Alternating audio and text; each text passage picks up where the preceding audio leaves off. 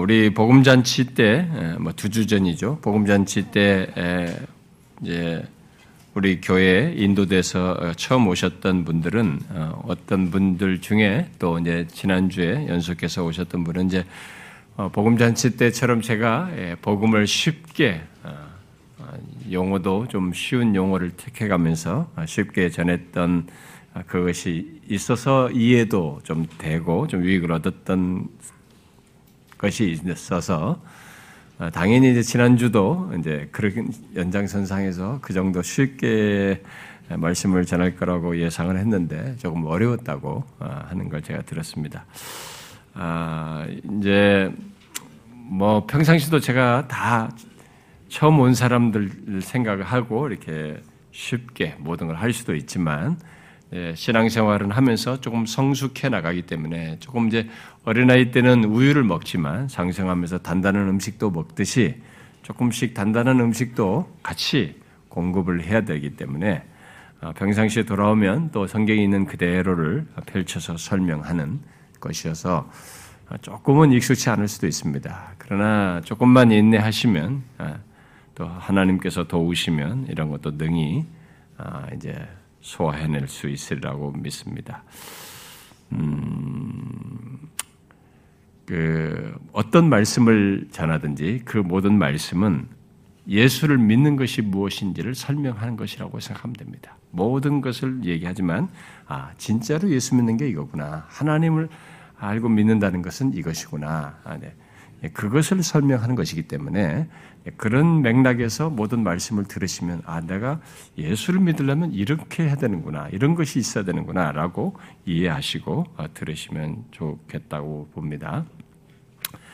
아, 우리는 지난 시간에 바울이 어, 왜 자신을 본받고 곧 자신이 그리스도를 본받은 것처럼 하라고 하고 그런 자들을 눈여겨보라고 했는지 그 이유로 말한 18절 내용을 살폈습니다. 그 이유는 18절 하반절 말씀대로 자신이 여러 번 말하고 눈물을 흘리며 경고한 사실, 곧 여러 사람들이 그리스도의 십자가의 원수로 행하기 때문이다라고 했어요. 우리는 바울의 이런 눈물의 경고, 곧 눈물로 경고할 정도로 중대하고 심각하게 말한 것을 그와 같은 바울 같은 바울이 말하는 정도의 그 진지함과 강도로 이해를 해야 한다라고 하면서 십자가의 원수로 행하는 것이 무엇인지 아, 우리가 덧붙였습니다.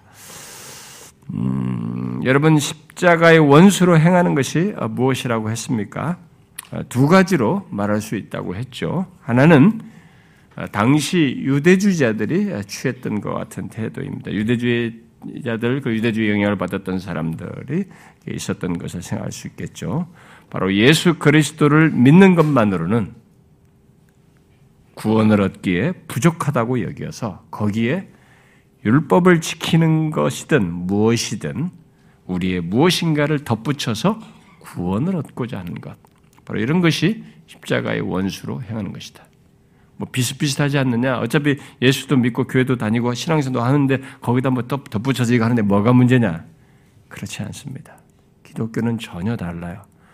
기독교는 이 섞이는 것에 대해서 하나님의 근본적이고 구원의 하나님 독자적인 하나님의 고유한 영역에 인간의 무엇을 섞어서 구원을 말하고 영광을 말하는 것을 용납하지 않습니다.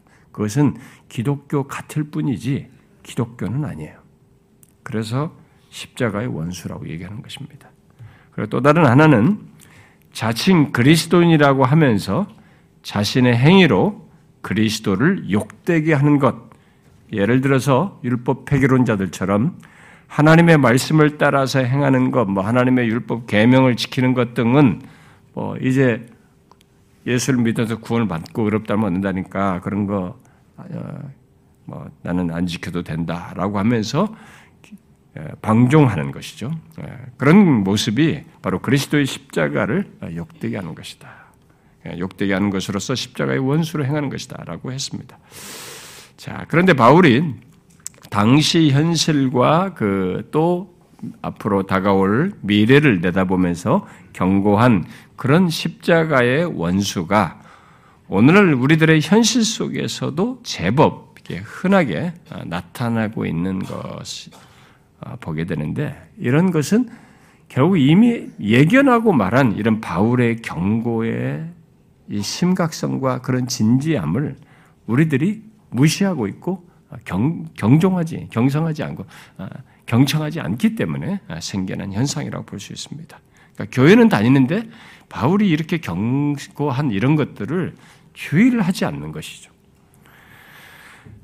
그런 현실을 사는 우리는 현재의 신앙생활을 위해서뿐만 아니라 또 교회와 교회의 다른 지체들 나를 넘어서서 그리고 우리의 자녀들의까지 그리고 우리들의 미래를 위해서 여기 바울의 눈물의 경고를 가볍게 여기지 말아야 된다. 지금 현재 시제로도 이것은 우리에게 꼭 필요로 하고 미래에도 생각해야 할 사실이다라고 했습니다.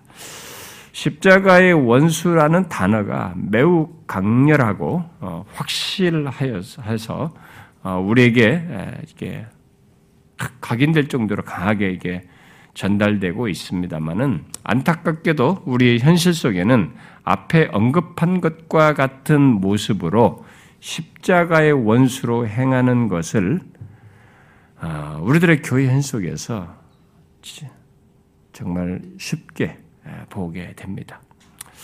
그런데 더욱 안타까운 것은 그런 현실 속에 있으면서도 사람들이 자신들이 하는 것이 십자가의 원수로 행하는 것인지를 모르고 교회를 다니는 것이. 그리고 그런 것이 교회의 용인되는 것입니다. 이게 우리 현실 속에 있는 더 안타깝고 비극스러운 모습이에요. 바울이 이렇게 심각하게 한 것만큼 심각하게 생각을 못한다네. 예, 여러분 말하면서 눈물로 경고할 정도가 그렇게 생각을 안 한다는 것이죠. 바울은 십자가의 원수로 행하는 것에 조금이라도 영향을 받고 동조하는 것을 염려하여서 여러 번 말하고 눈물로 경고한 사람입니다. 그리고 그들에 대해서 좀 더 구체적인 설명까지 오늘 연결되는 19절에서 덧붙여요. 더 강렬하게. 십자가의 원수라는 이 단어가 굉장히 강렬한 단어잖아요. 그런데도 거기에 그것에 대한 더 부가적인 구체적인 설명을 덧붙여서 자신의 그 염려와 눈물의 경고를 어, 그들에게 강하게 전달하고 있습니다. 자, 여러분 19절에 뭐라고 말하고 있습니까? 이 시간에 저는 어, 바울이 어, 지난주에 살핀 18절과 여기 19절에서 말하는 십자가의 원수로 행하는 자를 앞에 그 바울의 바울을 본받는 자가 되라고 한 바울을 본받는 자와 대조해서 바울이 말하고 있다는 것을 우리가 좀 연결해서 주목해서 예, 두 개를 같이 연결해서 생각해 보기 원합니다. 단순히 십자가의 원수만이 아니라 이것을 앞에 바울을 본받는 자를 본받으라고 하고 본받는 자를 눈여겨 보라고 한 것에 연결해서 이 대상을 말하고 있기 때문에 이 둘을 대조해서 보기를 원합니다. 여기 19절에 그렇죠. 그들의 마침은 멸망이요 그들의 신은 배요 그 영광은 그들의 부끄러움에 있고 땅이 이런 생각하는 자라. 이렇게 말했어요. 자, 여기 본문 19절은 18절 하반절에서 말한 그리스도의 십자가의 원수로 행하는 것과 연관지어서 부가 설명을 하고 있는 내용입니다만 이 내용은 앞에 17절에서 말한 사람들, 곧 바울을 본받는 사람들과의 차이를 명백하게 말하여서 경고를 하는 내용입니다. 이 차이는 바울의 눈물의 경고를 더욱 중대하게 생각하게 하고 이 땅을 사는 동안 우리들이 또 우리의 교회가 어떠해야 하는지를 강하게 말을 해줍니다. 그러나 사람들은 바울이 그리스도의 십자가의 원수로 행하는 자들을 말하고 그에 덧붙여서 말한 이런 19절 같은 이런 내용을 별로 주의를 기울이지 않습니다.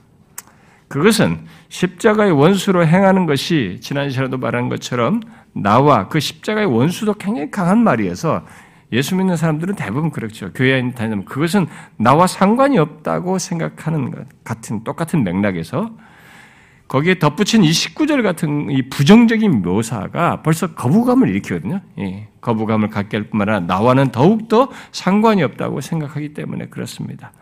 그러나 여기 19절은 바울의, 바울이 눈물을 흘리며 말하는 내용 속에 포함된 내용입니다. 곧 우리가 유념하여서 들어야 할 내용이라는 것이죠. 여러분도 알다시피 성경은 우리에게 좋은 모범만을 모아서 교훈하고 있지 않습니다. 아, 그, 그와 반대로 부정적인 사례, 곧 결코 모범이 될 수 없는 것들, 또한 이, 아, 여러분들 보면 끔찍할 정도로 진짜 잔인한 뭐 이런 타락들, 이런 것까지 여러분 힌두교나 불교의 경전들은 좋은 얘기들이 많잖아요. 근데 성경은 역사 속에 있는 인간의 그 실제들을 다 담고 있어서 진짜 많은 끔찍한 얘기들까지 다 있어요. 그러니까 모범이 될 수 없는 것들 또한 기록함으로써 그것들을 통해서 우리에게 부정적인 측면에서 교훈을 하고 있습니다.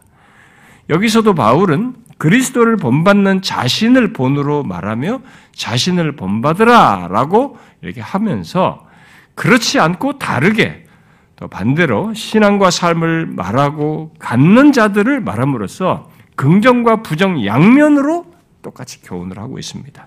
그러므로 우리는 이 부정의 본도 여기서 함께 귀담아 들어야 하는 것이죠. 바울을 본받아서 예수 그리스도를 더욱 알고 본받는 데 있어서 곧 그런 신앙과 삶을 가지고 구원의 여정을 가는 데 있어서 그런 신앙의 여정에 반대되는 케이스다. 반대되는 사람들. 이 파괴적인 영향을 미치는 자들에 대해서도 알고 우리가 분별을 하여서 우리는 그렇지 않아야 된다고 하는 것에 대해서 너무 쉽게 생각하지 말고 나는 당연히 그럴 수 없어 이러지 마시고 해야 된다는 거죠. 여러분 우리 자신을 믿는 것이 아닙니다. 예수 믿는 사람 중에 가장 위험한 사람이 자기 자신을 믿는 사람이에요. 이 세상에서는 목표를 세우고 시간을 몇 시간씩 공부를 하고 몇 시간을 정해서 운동을 하고 어떤 계획을 속에서 하면 한다고 하면서 뜻을 이룰지 모르지만 이 신앙의 영역에 있어서는 우리 스스로 하는 것이 아닙니다. 돌아서서 내 속에서 솟구치는 죄의 욕구조차도 우리 스스로 하지 못해요. 성령의 도우심, 우리 안에 거하셔서 도우시는 성령이 없이는 될 수가 없는 것이에요. 이런 부정적인 교훈, 그 사를 가지고 하는 교훈을 나는 절대 그렇지 않아. 그러면 말하지 않았어요, 성경은. 이유가 있는 것입니다. 그래서 여러분들이 구약 성경을 보면은 구약 성경에도 이런 부정적인 본, 본들이 많아요. 그런 들이 많이 기록되어 있습니다. 여러분 노아 당시에 노아 당시 끝까지 노아를 통해서 증거된 말을 듣지 않는 불신앙했던 사람들, 또 소돔과 고모라 사람들, 또 광야의 이스라엘 백성들, 하나님 불순종한 그런 사람들 다 기록하고 있잖아요. 하나님을 믿는다고 하면서도 불순종한 사람들까지 성경은 다 기록했습니다. 그런 사실들을 신약 성경은 그대로 교훈으로 얘기하잖아요.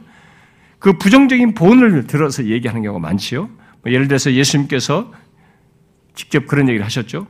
노아의 때와 같이 그 노아의 부정적인 사례를 그대로 들어요. 노아의 때와 같이 인자의 임함도 그러하리라. 홍수전에 노아가 방주에 들어가, 들어가던 날까지 사람들이 먹고 마시고 장가들고 시집가고 있으면서 홍수가 나서 그들을 다 멸하기까지 깨닫지 못하였으니 인자의 임함도 그럴 것이다. 주님이 다시 오실 때도 노아 홍수로 심판 당할 때와 똑같은 일이 벌어진다. 그걸 가지고 교훈하잖아요. 사도 베드로도 소돔과 고모라의 부정적인 예를 들어서 교훈을 하죠. 소돔과 고모라 성을 멸망하기로 정하여 제가 되게 하사 후세 경건하지 아니할 자들에게 본을 삼으셨다라고 하셨습니다. 또 바울도 광야 이스라엘 백성의 불신앙의 예를 들어서 교훈을 하죠. 그들의 다수를 하나님이 기뻐하지 아니하셨으므로 그들이 광야에서 멸망을 받았느니라. 이러한 일은 우리의 본보기가 되어 우리로 하여금 악을 즐겨한 것 같이 즐겨하는 자가 되지 않게 하려 함이니 이렇게 그랬습니다. 이렇게 성경은 긍정적인 본보기만 아니라 부정적인 사례와 부정적인 본을 통해서도 교훈을 하고 있습니다. 흔히 사람들은 긍정적인 본만을 강조하면서 그렇게 긍정적인 본에 말하는 그런 사람이 되고 싶어서 그쪽만 생각해요. 어? 요셉처럼 되자마, 다니엘처럼 되자마. 긍정적인 본만을 자꾸 들읍니다. 여러분 세상 성공은 그렇게 해도 될지 모르겠어요. 그러나 구원의 여정, 이 거룩한 길은 긍정적인 본만으로는 되지 않습니다. 왜냐하면 우리들은 우리들을 부정적인 길로 나아가게 하고 나아가게 하는 이런 죄의 유혹이 우리들에게 끊임없이 있고 그 죄의 유혹을 하게 되는 바로 육체와 사단과 세상이 있거든요. 이게 예수 믿기 전에는 전혀 유혹거리가 아니었는데 이 세 세력이 예수 믿고 나서는 굉장히 강력한 유혹의 세력으로 존재하기 때문에 그렇습니다.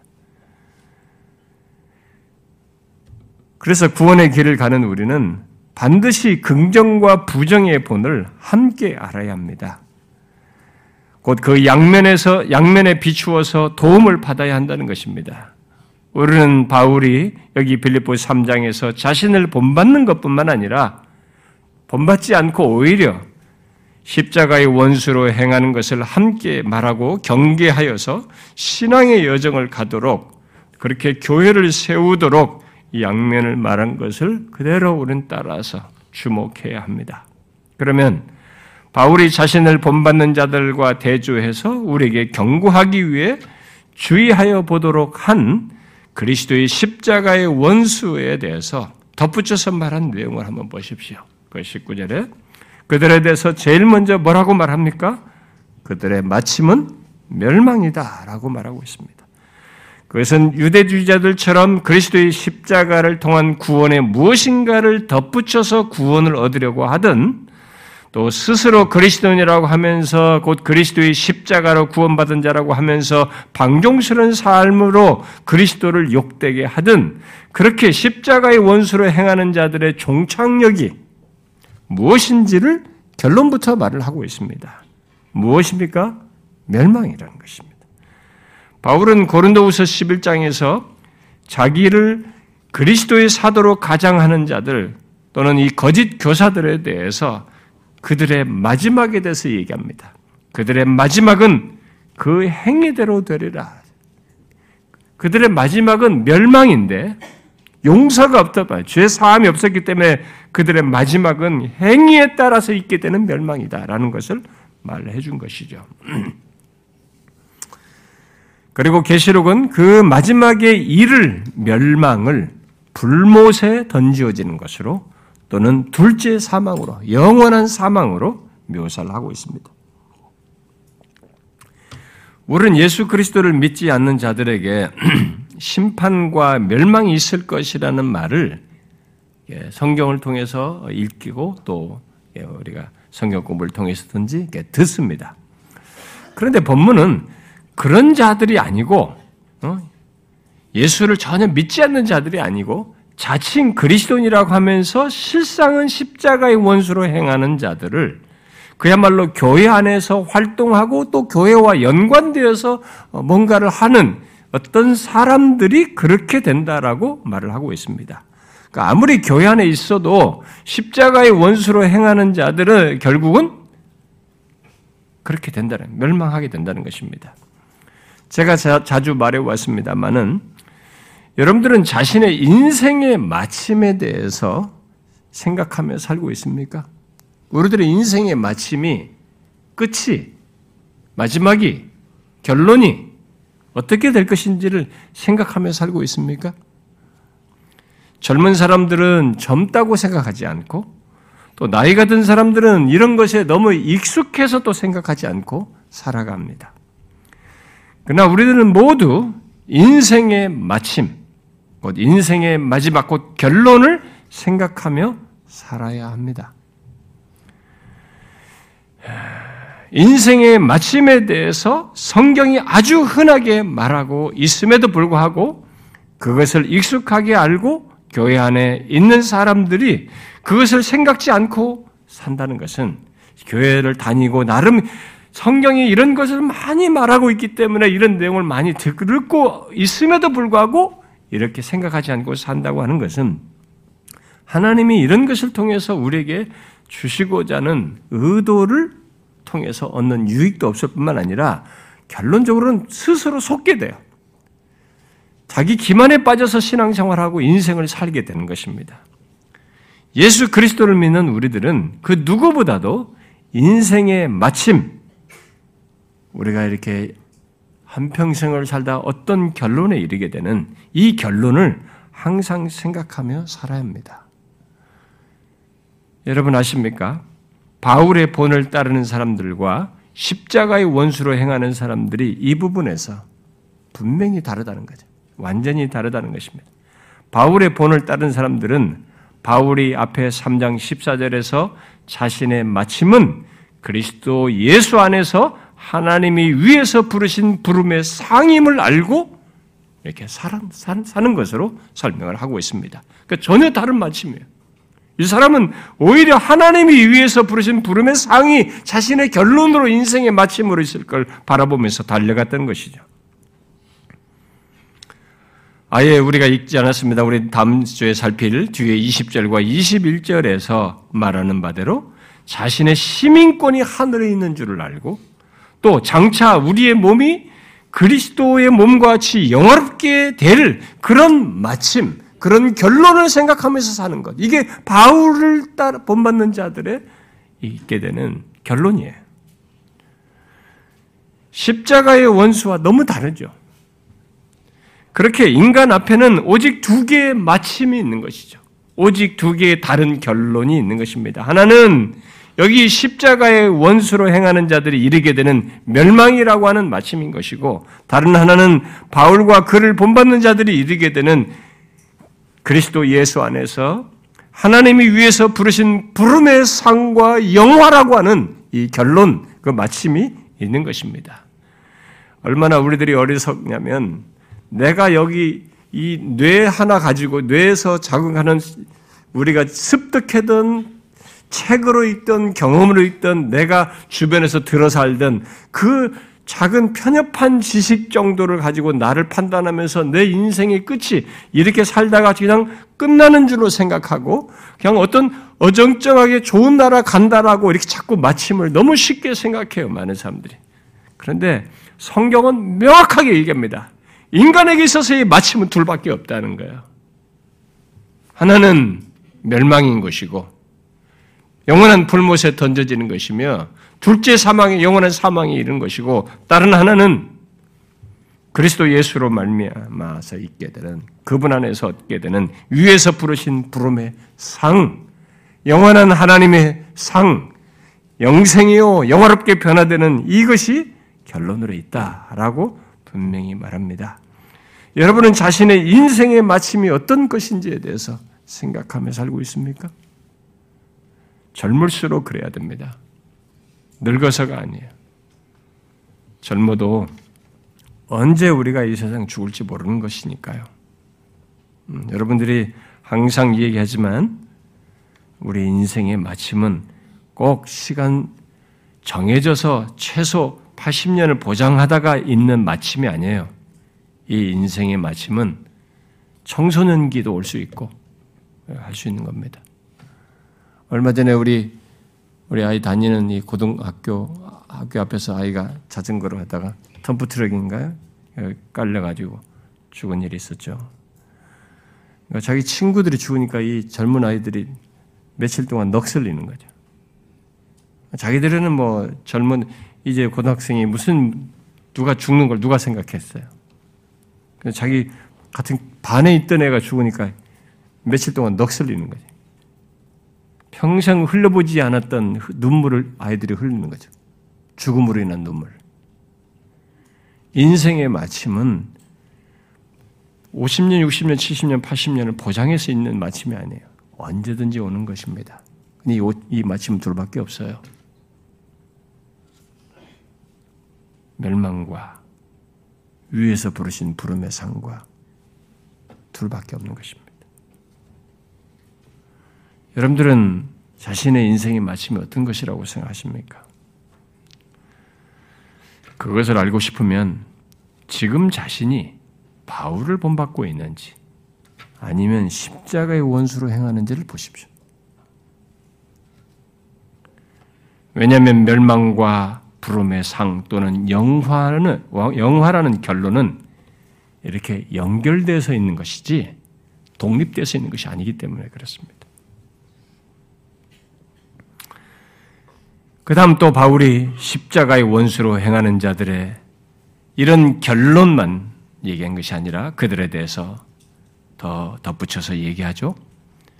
이 땅에서의 추구와 열망에서도 바울을 본받는 자들과 분명히 다르다고 하는 것을 말해줍니다. 무엇입니까? 그들의 신은 배라고 말함으로써 그들의 삶의 실질적인 추구와 열망이 자신의 욕구와 본능의 기초에 있다고 하는 것을 본성의 기초에 있다는 것을 말해주고 있습니다. 예수 믿는 자의 신은 하나님이에요. 우리 주 예수 그리스도입니다.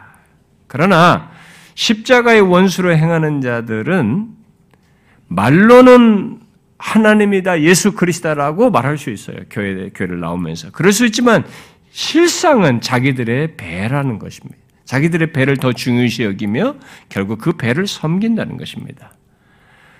바로 어, 예, 바울은 그래서 로마서 16장에서 자기 배, 배를 섬기는 자들에 대해서 말을 합니다.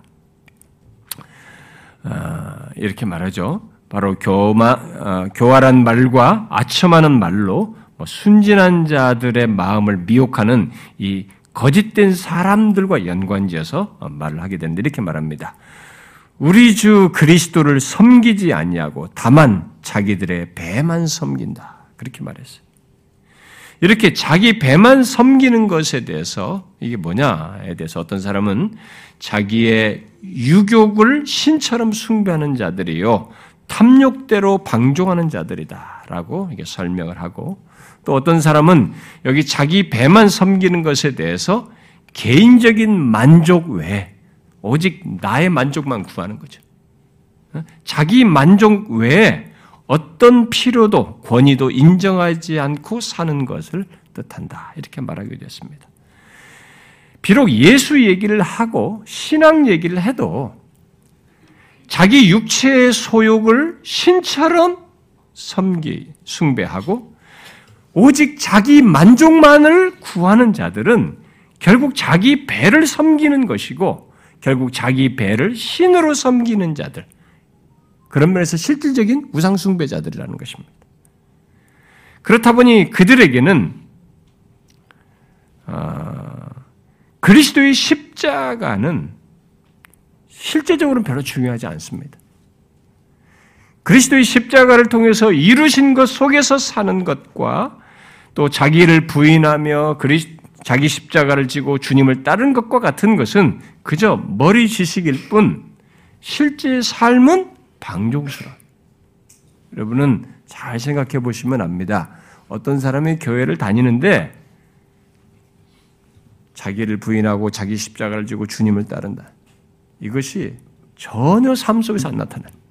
예배당에서는 그런 가사도 찬송하고 그런 말도 다 듣지만 전혀 그렇지 않습니다. 주의를 벗어나게 되면, 교회를 벗어나면 자기 중심대로 살아요. 자기 본성대로 살아요. 오직 자기 만족을 구하면서 삽니다.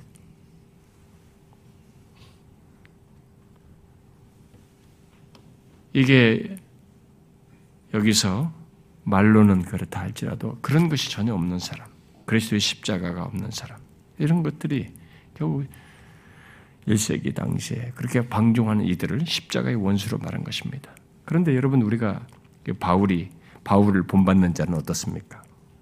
이미 앞에 우리가 같이 좀 참고를 읽었습니다만 3장 7절 이하의 내용이 바로 바울을 본받는 자예요.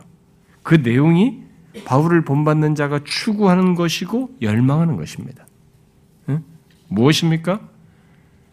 바로 이 10절부터 14절에서 보듯이 그리스도를 더욱 알고 싶어서 또 그의 부활의 권능과 그 고난에 참여하고 그의 죽으심을 본받아 부활에 이르려고 하는 것입니다. 죽으심을 본받아 부활에 이르려고 하는 것이죠.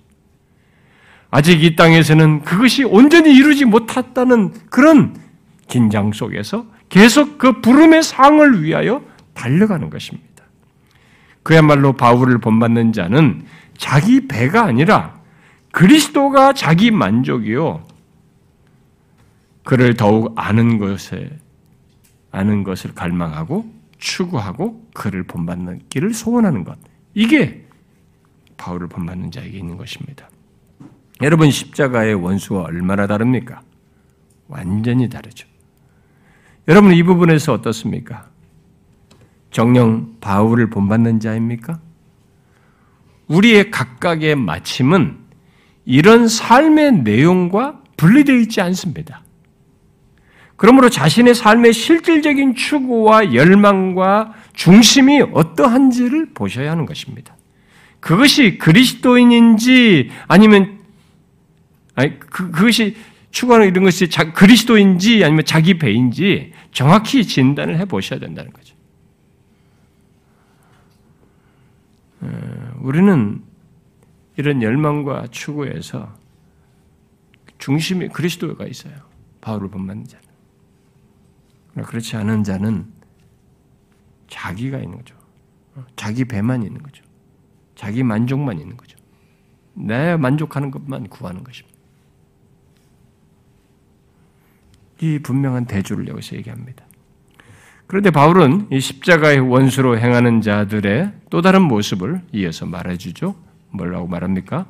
그 영광은 그들의 부끄러움에 있다라고 말합니다.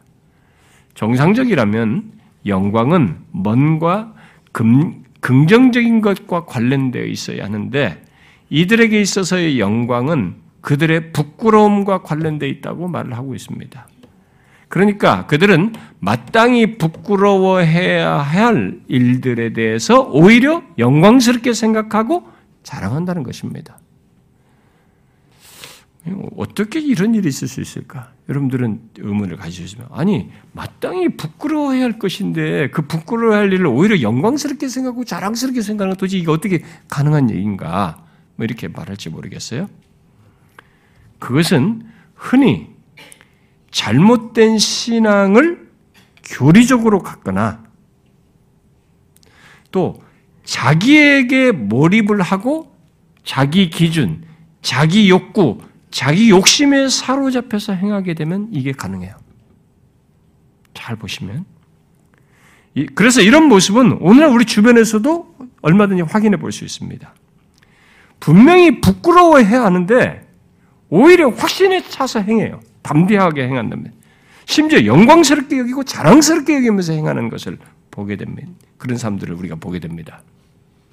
이게 기독교라는 이름을 끼고 있는 이단을이든 심지어 교회 안에서도 그런 사람들이 있기도 하지만 교회 밖에도 그런 것이 있어요. 근데 교회 밖에는 주로 어떤 이념이죠. 우리가 옛날에 우리 좌파들 386 어, 시대 막 이럴 때 막 대학교 때 막 이념 교육을 배웠을 때, 막 이념을 공부했잖아요. 공산주의 이론이든 무슨 사회주의 이론입니다. 이게 뭐든 어떤 이념에 사로잡혀 있거나, 음?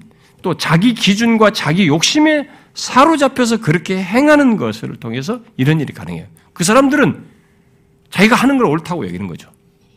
그래서 그렇게 강력하게 폭행, 폭력적으로 데모를 하고 부셔버리는 것을 옳다라고 생각했던 거예요. 저도 그 시기를 지났고, 어, 그때는 그런 것이 전체 대학생들의 대세였기 때문에 저도 그런 마인드에 물이 조금씩 들었고 그때 당시에는요. 그게 어렵다고 생각하죠. 신앙적인 양심은 아니라는 것도 있었지만 워낙 사회적으로 이 불의한 것에 대해서 그렇게 하는 것. 근데 불의한 것에 대해서 그렇게 폭력적인 것은 성경적으로 용납하지 않는 것인데도 불구하고 그렇게 한다. 근데 지금도 예수를 모르는 사람들 교회 밖에서는 어떤 이념에 사로잡혀서 그리고 또 자기 기준과 자기 욕심에 사로잡혀서 할 때는 이 부끄러운 것이 부끄러운 것이 되지 않아요. 오히려 자랑스럽고 영광스럽게 생각하는 거예요. 교회 밖에서도 그렇습니다. 근데 이것은 교회 밖에서뿐 아니라 교회 안에서도 있는 거죠. 여기 지금 십자가의 원수를 행하는 자들이 지금 이 사람들이 교회와 관련된 사람들인데 교회 안에서도 이런 일이 벌어진 거예요. 어떻게 가능하냐 이게. 잘못된 가르침을 교리적으로 이렇게 정립한 것입니다. 주로 이런 사람들은. 그러니까 이 거짓 교사들, 유대주의자들의 사상들처럼 잘못된 가르침과 교리에 빠진 사람들, 그리고 교회를 다녀도 자기에게 자꾸 몰입하는 자기에게 몰입하고 자기 기준을 고집하고 자기 욕심에 사로잡히게 되면 내가 하는 것이 부끄러운데도 부끄럽다 생각 안 해요. 오히려 담대하죠. 확신 있게 생각합니다. 우리가 생각할 것은 교회 아니에요. 교회 안에 또 이 교회를 끼고 그렇게 행하는 사람들인 것입니다. 그것은 십자가의 원수로 행하는 것입니다. 예수 그리스도를 진실로 믿는 자, 곧 바울을 본받는 자의 영광은 우리를 구원하신 우리 주 예수 그리스도예요. 하나님 자신입니다. 나의 기준과 나의 기준에 기준에 몰입함으로 인해서 어, 어떤 것을 하는 것이 아니에요. 여기 바울이 7절부터 14절에서 말한 바로 그것을 증거하며 본으로 말하는 것. 거기서 말하는 바로 이 예수 그리스도죠. 7절부터 계속 14절에 그 중심의 모든 것이 예수 그리스도가 있는데 그게 영광이에요. 예수 그리스도가 자신의 삶의 중심일 뿐만 아니라 오히려 기준이고 목표이고 영광인 것이죠. 예수를 알고 본받아 부활에 이르는 것을 말하면서 오직 내가 그리스도 예수께 잡힌 바 된 그것을 잡으려고 달려간다. 이렇게 말하죠. 그리스도 예수 안에서 하나님이 위에서 부르신 부름의 상을 위하여 달려간다. 이 사람의 자신을 움직이는 것에 중심에 기준에 그리스도가 있어요. 그리고 모든 것이 이렇게 가능하게 하신 이가 그리스도 안에서이고 그리스도로 말미암아서이기 때문에 그리스도가 자신의 영광이고 그리스도 안에서 이 모든 걸 노력하시는 하나님이 영광인 것이죠.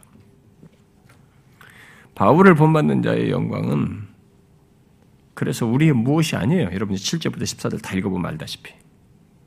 부인할 수 없이 우리를 구원하시기 위해서 자신을 내어주신 우리 주 예수 그리스도입니다.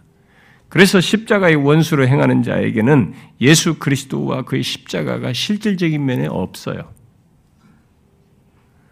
아무리 예수 그리스도를 말하고 십자가를 말해도 또 구원과 신앙에 대해서 말을 해도 십자가의 원수는 그리스도가 기준이 아니고 자신이 기준이 되고 기준이고 그리스도가 자신의 영광이 아니라 나와 나의 무엇이 자랑이에요. 되고 영광이 되는 것입니다. 어떻습니까? 여러분은 이 차이에서도 십자가의 원수로 행하는 것이 아니라 바울을 본받는 자인 것이 분명합니까? 예수 믿는 우리의 갈 길은 그거예요. 그 다음 마지막으로 바울이 십자가의 원수로 행하는 자들이 가진 생각의 근원과 내용을 말함으로써 근원적인 차이를 덧붙이고 있죠. 그들의 생각과 그, 생각의 근원과 내용이 무엇이라고 말합니까? 그것은 땅의 일입니다. 그들은 땅의 일을 생각하는 자라고 말하고 있습니다. 십자가의 원수로 행하는 자들은 우리들이 교회 안에서 말하는 모든 내용들을 똑같이 말을 해도 그들의 생각과 실제 관심, 또는 관점 또는 사고의 틀은 땅의 일에 의존되어 있다는 것입니다. 땅의 것이라는 거죠. 곧 그들이 소중하게 생각하고 구하는 것이 이 세상과 이 땅에 속한 것들에 묶여 있다는 것입니다. 그러나 여기 3장을 보십시오. 바울과 그를 본받는 자들은 그와 정반대입니다. 앞에 3장 11절에서 바울이 말하는 바대로 어떻게 해서든지 죽은 자 가운데서 부활에 이르려고 하고 위에서 부르신 부름의 상을 위하여 달려가는 것입니다. 땅의 일이 아니에요. 이것을 바울은 골로새서 3장에서 그리스도께서 하나님 우편에 앉아 계시는 위의 것을 생각하고 땅의 것을 생각하지 말라는 표현으로 말을 했, 권면으로 말했습니다. 십자가의 원수와 바울을 본받는 자에게는 이 이렇게 관심과 관점 또는 소중히 여기는 것에서 근본적인 차이를 갖습니다. 예수를 믿는다고 하지만 그의 관심과 관점과 예, 소중히 여기는 것이 땅의 것이라면 곧 이 세상과 세상에 속한 것이라면 그런 바울을 본받는 자가 아닌 것이 분명한 것이죠. 바울이 그의 서신에서 땅의 일 또는 땅의 것 또는 뭐 육체의 소욕 또는 육체의 일 또는 뭐 몸의 사욕 등 뭐 이런 말을 다양하게 말을 하면서 어, 강조를 하죠. 그러면서 그런 것들은 더 이상 그리스도인들에게 속한 거예요. 그리스도인에 해당되는 것이 아니다. 그리스도인들이 그런 것들에 관심을 갖고 소중히 여길 내용들이 아니다라고 하는 것을 굉장히 많이 말합니다. 그런 용어들을. 너무 많이 말한데서 의아스러울 정도예요. 그것은 예수 믿는 우리들이 그 부분에서 분명하다는 것을 그리고 삶의 실천에서 그것을 분명히 드러내야 된다는 사실을 우리에게 말해주는 것이죠. 그렇게 많이 말을 했을 때는. 여러분은 이 부분에서 어떻습니까? 땅의 일을 생각하는 대신에 위의 것을 생각하며 살고 있습니까? 앞에 3장 11절과 14절에서 시사, 어, 어, 언급 말, 말했듯이 어떻게 해서든지 죽은 자 가운데서 부활에 이르는 것을 생각하고 위에서 부르신 부름의 상을 생각하면서 사느냐는 것. 그런 것이 관심입니까? 또 뒤에서 말한 대로 자신의 시민권이 하늘에 있는 줄을 알고 주 예수 그리스도를 기다리며 몸의 부활을 소망하느냐는 것입니다. 이렇게 십자가의 원수와 바울을 본받는 자가 너무 달라요. 우리가 유사하다고 하는 문학을 만들었을 뿐이지, 우리가 이 세상에서. 우리가 기독교를 십자가의 원수나 이거나 뭐 교회 같이 교회 다니고 예배 다니고 공간에 있으니까 이게 우리는 유사하고 또 그런 걸 서로 받아들이는 문화를 우리가 만들었을 뿐이지 성경 자체는 우리가 하나님 이두 부류는 너무 근본적으로 다른 것이죠. 비록 기독교라는 외적인 환경에 있고 서로 섞여 있다 할지라도 바울을 본받는 자들과 그리스도의 십자가의 원수로 행하는 자들은 분명히 구분되고 나뉜다는 것입니다. 비록 외형은 비슷해 보일지라도 바울은 그 둘 사이의 차이를 그들의 중심, 행동, 마침에서 결론에서 둘이 완전히 다르다라는 것을 말해주고 있는 것이죠. 중심 또는 신앙, 행동, 마침에서. 그렇기 때문에 이게 뒤섞일 수 있는 게 아니라는 거죠. 이 차이는 각각의 각각의 차, 이, 이, 뭐 중심 또는 신앙, 행동, 마침이 이렇게 각각이 다 일관된 것을 갖지 이게 섞여서 가질 수 있는 것이 아니라는 거죠. 그러니까 십자가의 원수를 행하는 사람이 바울을 본받는 자의 행실을 간둘 수 있는 건 아니라 이거죠. 그러니까 바울을 본받는 자가 가지는 중심 또는 그의 신앙은 그에 따른 행실과 삶을 갖고 그러다가 그 그것의 마침인 부활과 위에서 부르신 부름의 상으로 나아간다는 것입니다.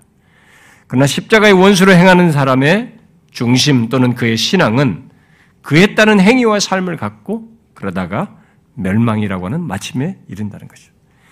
이 둘의 신앙과 삶 마침에 있어서는 혼돈이 없는 것이죠. 그런 사실을 대주에서 말하면서 바울은 여기서 특별히 한 가지를 두드러지게 강조를 하죠. 그게 무엇입니까? 행하는 것이에요.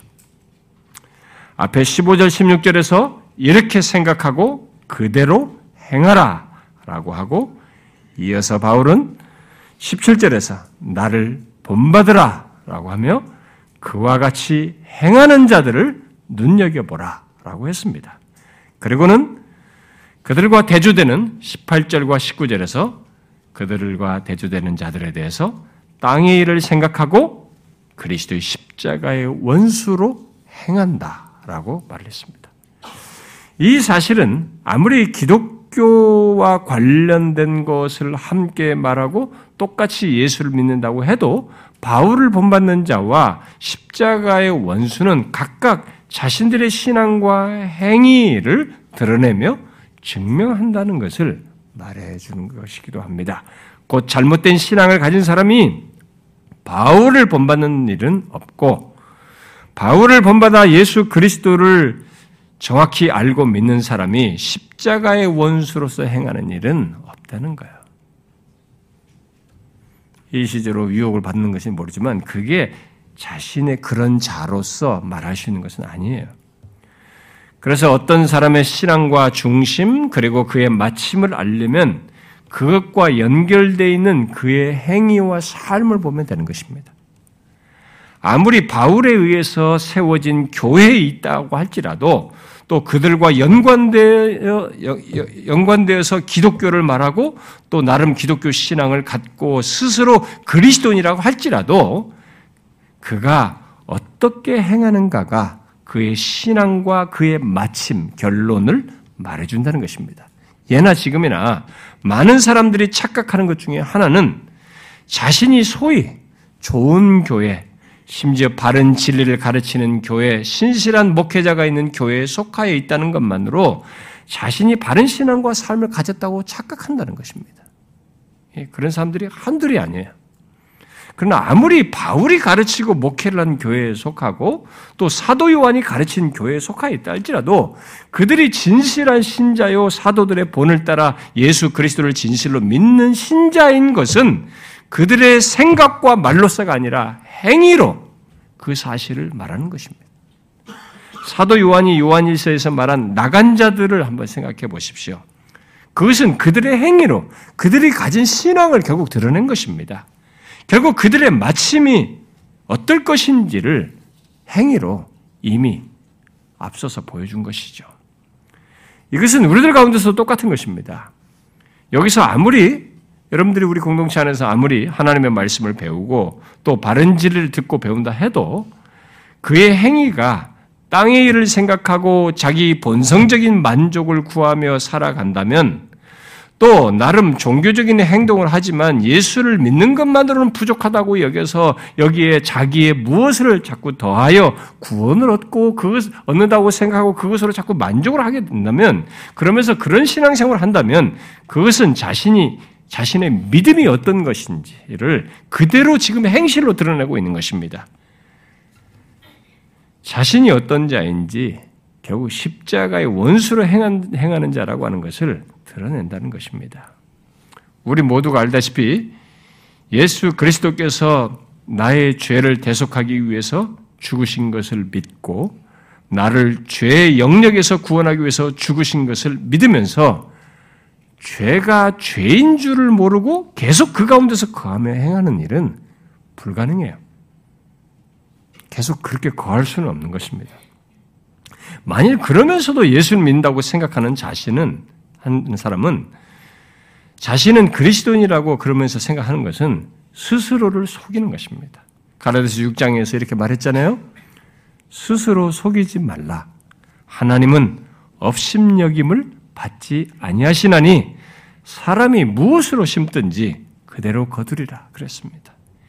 예나 지금이나 사람들은 자기 행위가 자신의 믿음을 증거한다는 사실, 아니 자신의 행위가 자신의 믿음에 따른다는 것을 생각지 않고 내가 무엇인가 믿는다는 것만으로 내가 기독교적인 무엇인가를 가지고 거기에 경험을 하며 거기에 속가해서 믿는다는 것만으로 자신을 그리스도인이라고 여기고 구원받은 자로 여김으로써 스스로를 속이는 일을 합니다. 하나님은 안 속아요. 내가 나를 속일 뿐이지. 여기 스스로 속이지 말라고 한 이 바울의 말은 그건 실제로 현실 속에 있어서 얘기하는 겁니다. 여러분 스스로 속이지 마십시오. 우리의 믿음은 또 우리의 중심은 우리의 행위를 드러냅니다. 결국 바울을 본받는 행위와 삶이 없다면 그의 믿음은 멸망이라는 마침으로 가는 잘못된 믿음인 것이죠. 바울은 여기 3장에서 자신의 마침을 언급하며 아, 이 열망, 자신의 갈망과 열망을 하죠. 그 열망을 말한 뒤에 나를 본받으라 이렇게 덧붙입니다. 아, 그리고는 그와 다른 다른 부류를 상기시키죠. 십자가의 원수로 행하는 자들의 마침을 말하면서 결국 바울을 본받는 것이 우리의 믿음과 구원 여정과 결론에 연결되어 있다. 이 각각이 그렇게 자신들의 믿음, 신앙이라고 나름의 신앙이든지 각각 가지고 있는 신앙과 행위와 마침으로 연결되어 있다는 것을 말해줍니다. 십자가의 원수는 분명히 바울과 다른 믿음, 다른 삶을 갖습니다. 그리고 거기에 따라 다른 결론을 갖습니다. 그러므로 우리는 십자가로 원 십자가의 원수를 행하는 것이 무엇인지를 경고로서 듣되 과연 내가 바울을 본받는 자인지를 진지하게 봐야 됩니다.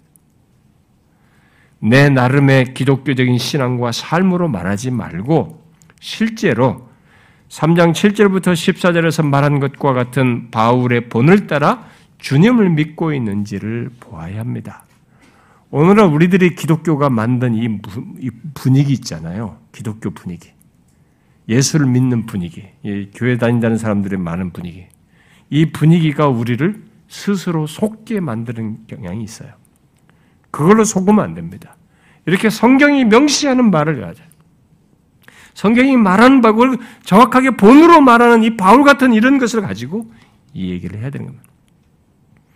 비록 우리가 성장 과정에서 정도 차이가 있지만 근본적으로 이 중심성과 이런 신앙의 중심과 그 삶의 그것에 따른 삶의 내용은 부인할 수 없는 것이거든요. 이걸 가지고 얘기를 해야 되는 것입니다. 이것을 3장 7절부터 14절에서 말한 것 같은 이 바울의 본을 요약하면 요약적으로 말하면 바울을 본받는 자와 그리스도의 십자가의 원수는 결정적이고 핵심이 되는 한 가지로 요약할 수 있죠. 뭐요? 그리스도와 그의 십자가입니다. 그리스도와 그의 십자가가 자신의 신앙과 삶의 이유요, 중심이요, 목표인지를 보는 것입니다. 이 부분에 대해서 여러분들은 어떻습니까? 나를 설명하는 것이 그리스도와 그의 십자가입니까? 또 나의 기쁨, 나의 영광도 그리스도와 그의 십자가입니까? 예배당에서 찬송할 때뿐이 아니라 실제로 자신의 존재와 삶에서 부인할 수 없는 사실이냐는 것입니다. 그래서 바울처럼 그리스도를 더욱 알고 싶고 그의 뒤를 따라 살며 심지어 죽기까지 그를 본받고 싶습니까? 주님은 누구든지 나를 따라오려거든 자기를 부인하고 자기 십자가를 지고 나를 따르라고 했습니다. 바로 바울이 그렇게 그렇게 갔던 것이죠. 바울이 갔던 길이고 살았던 삶입니다. 혹시 여러분 중에 나는 요즘 로마서 6장 살피니까 그리스도와 연합하여 구원받았다고 하면서 행위와 삶을 방종스럽게 사는 사람은 없습니까? 예수 그리스도를 믿음으로써 있게 되는 고난은 거부하고 또 어찌든지 부활에 이르려고 하는 그런 신앙과 삶 같은 것은 없고 그저 종교적인 익숙함 속에서 자기 생활을 하면서 살고 있지는 않느냐는 것입니다. 그것은 바울을 본받는 것이 아닙니다. 그 길과 다른 길이죠. 다른 마침으로 나아가는 것입니다. 여러분, 조심스럽게 자신의 믿음이 어떤 행위와 삶으로 드러나는지는 보셔야 합니다. 바울을 본받아 앞에 7절부터 14절에서 말한 것처럼 그리스도와 그의 십자가를 알고 본받는 것으로 나타나는지를 보아야 한다는 것입니다. 로존스 목사가 본문을 전하면서 다음같이 그 회중들에게 설교를 했습니다. 인간의 믿음과 행위에 대한 궁극적인 시험은 십자가입니다. 자신들이 선한 삶을 삶으로써 하나님과 바른 관계를 가질 수 있다고 말하는 사람은 그리스도의 십자가의 원수입니다. 왜냐하면 사실상 그들은 그리스도의 십자가가 그들을 구원할 수 없다고 말하고 있기 때문입니다. 십자가를 자랑으로 삼는 자는 이렇게 말합니다. 십자가만이 나를 구원할 수 있습니다. 어떤 식으로든 십자가에 어떤 것을 덧붙이거나 빼는 사람은 누구나 십자가의 원수입니다. 스스로의 노력으로 하나님 앞에 설 수 있다고 말하는 사람은 누구나 십자가의 원수입니다. 그들은 십자가의 영광을 탈취하는 자들입니다. 여러분은 십자가에 관해서 얘기하고 그리스도께서 자기를 위해 죽으셨다고 말을 하면서도 비도덕적인 삶을 살고 있는 사람들을 본 적이 있습니까? 그가 십자가의 원수입니다. 우리는 우리의 행위와 삶을 통해서 우리가 십자가의 원수임을 보여줄 수 있고 또 사람들로 하여금 십자가를 비웃고 모독하고 웃어 넘기게 만들 수 있습니다. 우리의 신앙은 우리의 행위를 결정합니다. 우리의 행위는 우리의 신앙에 대한 선포이자 진술입니다. 우리의 믿음과 행위가 궁극적으로 십자가에 대해 말한다는 것입니다. 어떻습니까? 여러분은 그리스도의 십자가에 대해서 어떻게 말하고 있습니까? 바울처럼 행위와 삶으로 높이며 영광스럽게 합니까? 그는 갈라데스 6장에서 내게는 우리 주 예수 그리스도의 십자가 외에 결코 자랑할 것이 없다라고 바울이 말했습니다. 그리고 뒤에 많은 고난으로 내 몸에 예수의 흔적을 가지고 있다고 했습니다. 바울을 본받는 것은 그렇게 그리스도께 대한 믿음을 행위와 삶으로 갖는 것입니다. 여러분, 십자가의 원수로 행하는 것을 경계하고 바울이 주님이 주님의 뒤를 따라서 갔던 주님이 가신 길을 본받아 갔듯이 우리도 그런 바울을 본받아서 주님이 가신 길을 가야 합니다. 이것이 이 길의 결론이 위에서 부르신 부름의 상과 영광이고 영화예요. 그의 고난을 본받아서 부활에 이르려고 해야 됩니다. 그냥 부활로 가는 거 아닙니다. 죽으심을 본받아. 그의 고난을 본받아 부활에 이르려고 한다. 단순히 부활에만 이르려고 한다. 이렇게 하지 않았어요. 그래서 우리가 이 길을 생각해야 되는 것입니다. 그의 고난을 본받아 부활에 이르려고 하고 하나님이 예비하신 사랑을 상을 바라보며 달려가야 한다는 것입니다. 바울처럼 자신의 관심과 추구와 열망이 예수 그리스도와 그의 십자가인지를 한번 보십시오. 그리고 구체적인 행실 속에 주님을 따르려고 하는 것이 있는지 보십시오. 그를 닮고자 하는 것이 있는지 보라는 것입니다. 여러분 기독교 신앙생활도요. 오래 하고 나름 책 읽고 교회에서 설교 좀 많이 듣고 성경 읽으면 이 성경의 모든 지식이 어느새 이념적으로 정착할 수 있어요. 특히 신학을 하고 목사가 된 사람들도 이것을 이념적으로 쓸 수 있어요. 자기가 이념적으로 이걸 가르치는 겁니다. 실체를 봐야 됩니다. 진짜로 행실에서 그리스도와 그의 십자가가 중심에 있고 드러내며 그것이 자기의 영광으로 말하는지 이게 바울을 본받는 자예요. 그러니까 고난이 있는 거죠. 그리스도 때문에. 저와 여러분이 이 부분을 두루뭉실하게 넘어가지 말고 왜냐하면 우리 앞에 마침이라는 게 있단 말이에요. 인생의 마침이라는 게 어마어마한 마침에 두 양갈래가 있기 때문에 그걸 바라보면서 내가 정령 나를 위해서 죽으신 예수 그리스도를 믿는 믿음이 정확하다면 그렇게 나를 위하여서 하나님이 행하신 큰 은혜 구원에 근거하여 우리는 바울처럼 이 그리스도가 나에게서는 부인할 수 없는 분이다. 그를 아는 지식이 최고이다. 나는 그를 더 알고 싶다. 그를 본받고 싶다. 나는 주님이 가신 길을 가고 싶다. 이렇게 행위와 삶이 자연스럽게 연결되는 것이 맞단 말이에요. 거기에 대한 마침이요 결론으로서 상과 영화가 있는 것입니다. 그런 길을 지금 가고 있는지 보시라는 겁니다. 저와 여러분이 모두 십자가의 원수로 행하는 이런 것이 아니라 진실로 바울을 본받는 자로서 신앙의 여정을 가기를 원합니다. 저는 저와 여러분 중에 단 한 사람이라도, 심지어 우리 아이들 세대 속에서 나도 십자가의 원수로 행하는 그 어정쩡한 그 두 가지로 설명한 그런 어정쩡한 신앙을 가지고 십자가의 원수로 행하는 자가 한 사람도 없기를 간절히 소원해요. 그것을 위해서 우리가 같이 기도하며 세우며 양육하고 그러기를 소원합니다. 기도합시다.